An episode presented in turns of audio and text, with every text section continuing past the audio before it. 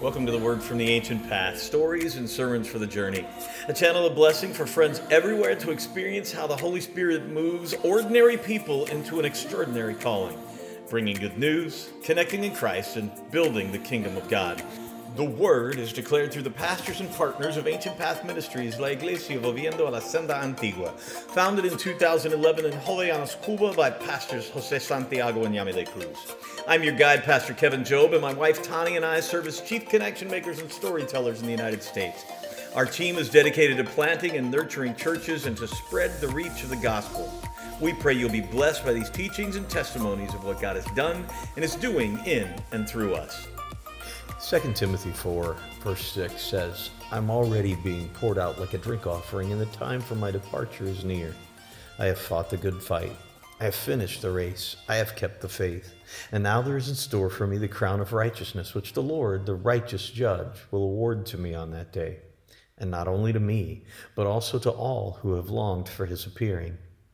Now, as he writes these words, the great missionary apostle Paul is nearing Earth's finish line, and Timothy, a young pastor to whom he is writing, has more work to do. Paul intends to inspire him to go forward, to understand who he is, and to persevere through every trial. And Paul looks forward to a crown of righteousness. Why a crown? Well, the ancient Hebrew scriptures use the image of kings and crowns and the kingdom of God. And Timothy was the son of a Greek father. And in the ancient Greek Olympics, the winner of the race was awarded the victor's crown. And so Paul often used these kinds of images from popular culture to point people toward a higher goal and to point out our God given identity in Christ. In Scripture, many terms describe those who long for God's appearing. They're called children of God, disciples, adopted, citizen of the kingdom, forgiven, healed, defended, guided, established, anointed, sealed, justified, redeemed, accepted, hidden in him, chosen, completed, made righteous, and loved. It says that we belong to God, that we are his workmanship, that we are one in the spirit, that we are friends of God who have everything we need for life and for godliness and that we've been given a spirit of power and love and self control and can approach the throne with freedom and confidence and have direct access to our Creator. Indeed, we are seated in the heavenly realm and we will spend eternity in His presence. Nothing can separate you from God's love. You've been saved, sanctified, cleansed, bought, baptized, buried into death, and raised with Christ. And friends, this is our victory. 1 John 3 1 says, How great is the love the Father has lavished on us, that we should be called the children of God. And that is what we are.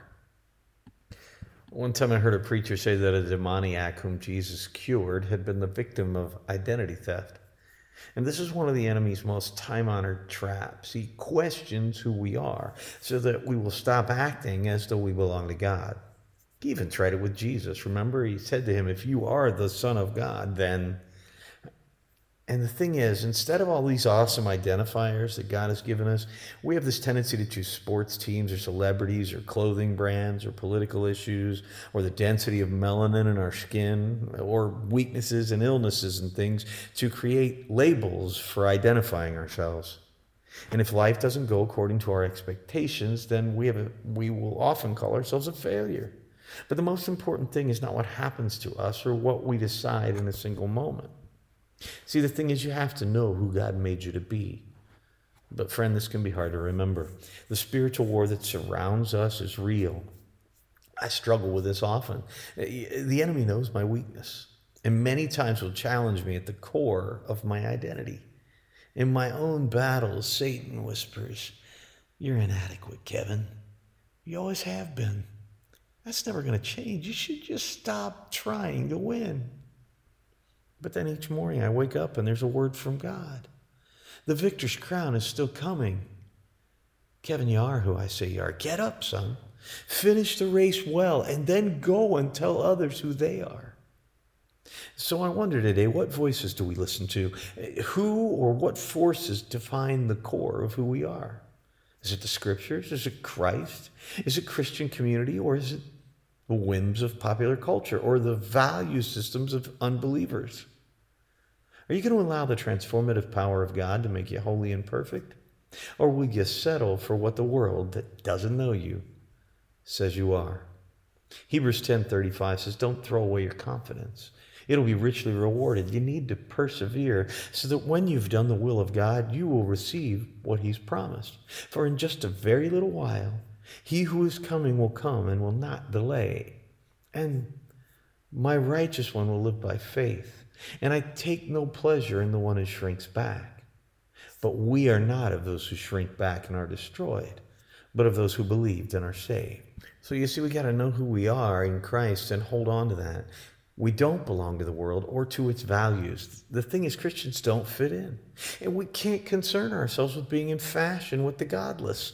If we hold to the path of Christ, we will have to suffer and sacrifice. We will have to do things that others will view with their heads cocked to the side in confusion. But as Paul says in Romans 5, since we've been justified through faith, we can have peace with God through our Lord Jesus Christ, through whom we have gained access by faith into this grace in which we now stand. And we now rejoice in the hope of the glory of God. Not only so, but we also rejoice in our sufferings, because we know that suffering produces perseverance, and perseverance, character, and character, hope. And hope does not disappoint us because God has poured out his love into our hearts by the Holy Spirit, whom he has given us. We're going to take a moment now for a short break. Stay with us for more on the Ancient Path. At Ancient Path Ministries, we hope to carry the light of the kingdom of God into places where it is most needed, to see people set free from what holds them captive. Now, our ministry is built on connections in Christ, and our financial foundation depends on the regular partnership of beloved friends such as you. And if you'd like to be a covenant financial partner or contribute to the work of the ministry, I encourage you to visit our website, ancientpathministries.org. Check out the church in action and see how you can be part of bringing good news, connecting in Christ, and building the kingdom. And we're back, and we're about to take a dive into scriptural mandates to persevere, to finish the race well. Now, the early church faced many of the same challenges that we do. It was a very similar time in history. Religious plurality was everywhere, and the Greco Roman culture was saturated with status seekers and star athletes, and every imaginable exploration of sensuality was encouraged. And then the poor were left to suffer or exploited in their poverty. But Christians, they were different, and they didn't walk in step with this way of living. They had been called to something more, and that was the focus of their energies. The Apostle Paul, when he was on trial for his very life because of his faith, put it this way in Acts 20 I consider my life worth nothing to me. My only aim is to finish the race and complete the task the Lord Jesus has given me the task of testifying to the gospel of God's grace. Now, Jesus and the early apostles, those, those people who wrote the New Testament, they consistently warned the church to persevere in a way of life that's completely foreign to the sin sick culture that is around us today and human conventional wisdom that trusts itself rather than God. So we're called to stand our ground against temptations and schemes of the devil, to be vigilant or persevere against conforming to the world.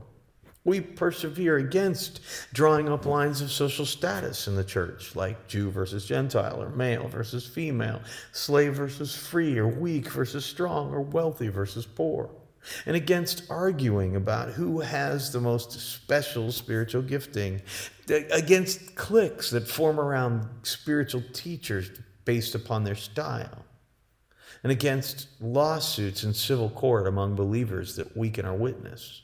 We're to persevere against obscenity, a coarse or foolish talking, filthy language, or drunkenness, and over and over again we are warned to persevere in avoidance of sexual sin and to steer clear of temptation to be lazy, uh, to be greedy, or idolatrous. There are many ways in which we are.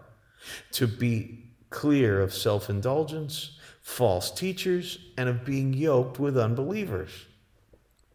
But Christ didn't just come to say, hey, hey, hey, don't do that. No. Instead, he gives us better things on which we can spend the significant energy that is required to persevere and to finish the race. And the actions that we're called to are ongoing. He tells us do these things daily. Keep racing then in, in dying to your sin, in giving yourself as a living sacrifice to God, in knowing Christ in his suffering so as to know him in his glory, in being as a new creation, in exhibiting godly characteristics, in walking consistently in the faith you claim, in placing the needs of others above your own, in doing good to all in giving generously to the work of the church, in caring for the widows and the poor, in offering your transparent weaknesses before God and people, in submitting to each other out of reverence for Christ, in letting go of bitterness and anger, in imitating Christ's humility, in living the example of the faith community that has come before us, unified in the Spirit, one body in Him in meditating on the Word, which renews us with the mind of God, in praying, which draws us close to the heart of God, and in loving, which covers over a multitude of sin. Why do we do this? Because God's judgment is coming. Seriously, it is. And living in the grace of Christ will save you. And because there's freedom in Christ.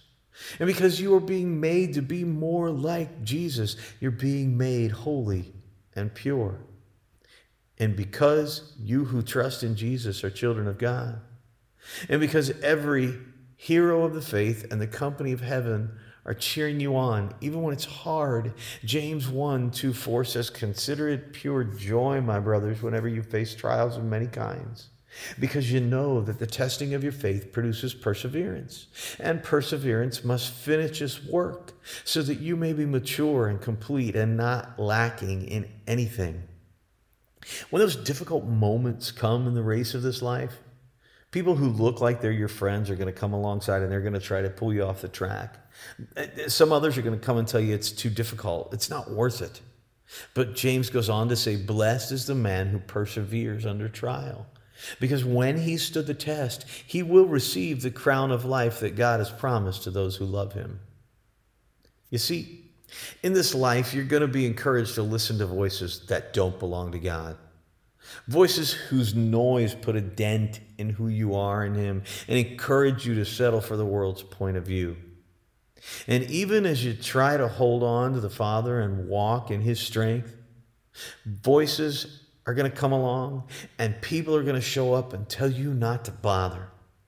But here's the thing at the finish line, crowns await those of us who persevere, those who walk on, those who keep going even though it's hard. You know, I often find myself pulling up limp and needing some help to keep going. But I'm going to get there even if they have to carry me across the finish line. And so will you. And the awesome thing is that all of the company of heaven is right there in the stands cheering us on. It says so right here in Hebrews 12 1 through 3. It says, Since we are surrounded by such a great cloud of witnesses, let us throw off everything that hinders and the sin that so easily entangles and let us run with perseverance the race marked out for us. Let us fix our eyes on Jesus, the author and perfecter of our faith, who for the joy set before him endured the cross, scorning its shame, and sat down at the right hand of the throne of God. Consider him who endured such opposition from sinful men, so that you will not grow weary and lose heart. And this, friends, brings us to the end of our time for today. Thank you very much for being with us. Once again, be sure to check out our webpage, ancientpathministries.org. Like and follow us on Facebook and Instagram at Ancient Path Ministries. I'm Pastor Kevin Jobe for Ancient Path Ministries, La Iglesia Volviendo a la Senda Antigua. And until next time, we pray God will bless you richly. Go and be the church.